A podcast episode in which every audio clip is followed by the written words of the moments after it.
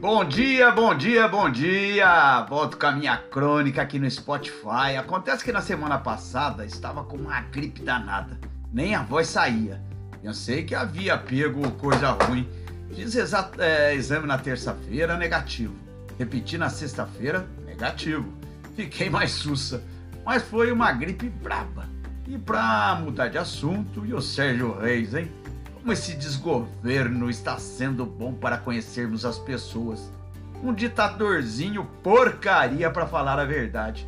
Depois que o bárbaro áudio vazou em que dizia impropérios contra a democracia, se borrou todo. Vieram falar que estava deprimido, triste. Bolsonaristas temos que ter a uma distância segura. Não sabe o que é respeitar as instituições nem ao próximo.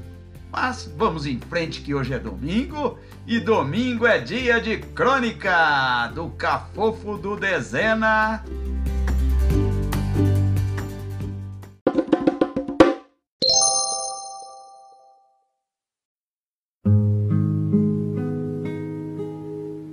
Quando eu vim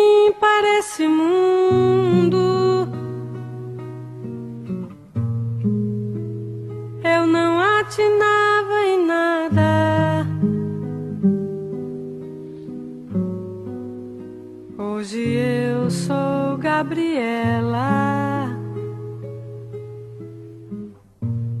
Gabriela, e meus camaradas.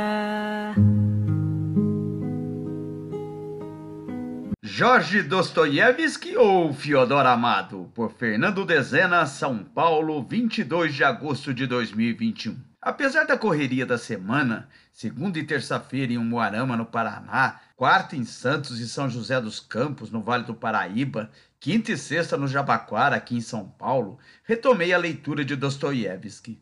Primeiro, os contos. Memórias do Subsolo pedia-me releitura. Depois, a biografia escrita por Joseph Frank, um escritor em seu tempo.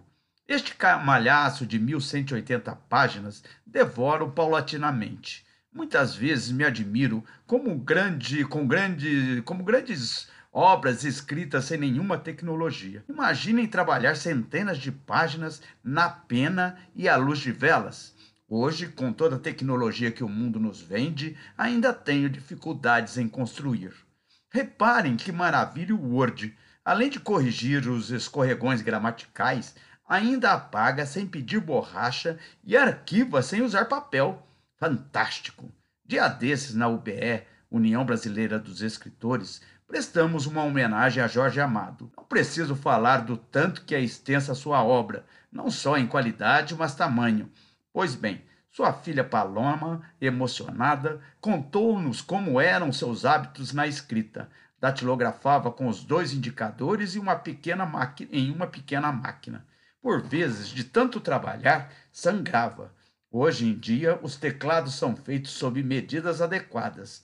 Acho que no tempo do Jorge nem se estudava ergometria, se bem que em muitas das posições da Gabriela ou de Dona Flor, as posições são adequadíssimas. Já bandiei para o erotismo. Acontece que a obra do baiano tem um clima sensual azeitado, por vezes quente, quentíssimo. Esse é o sal de suas letras e a pimenta de um bom baiano.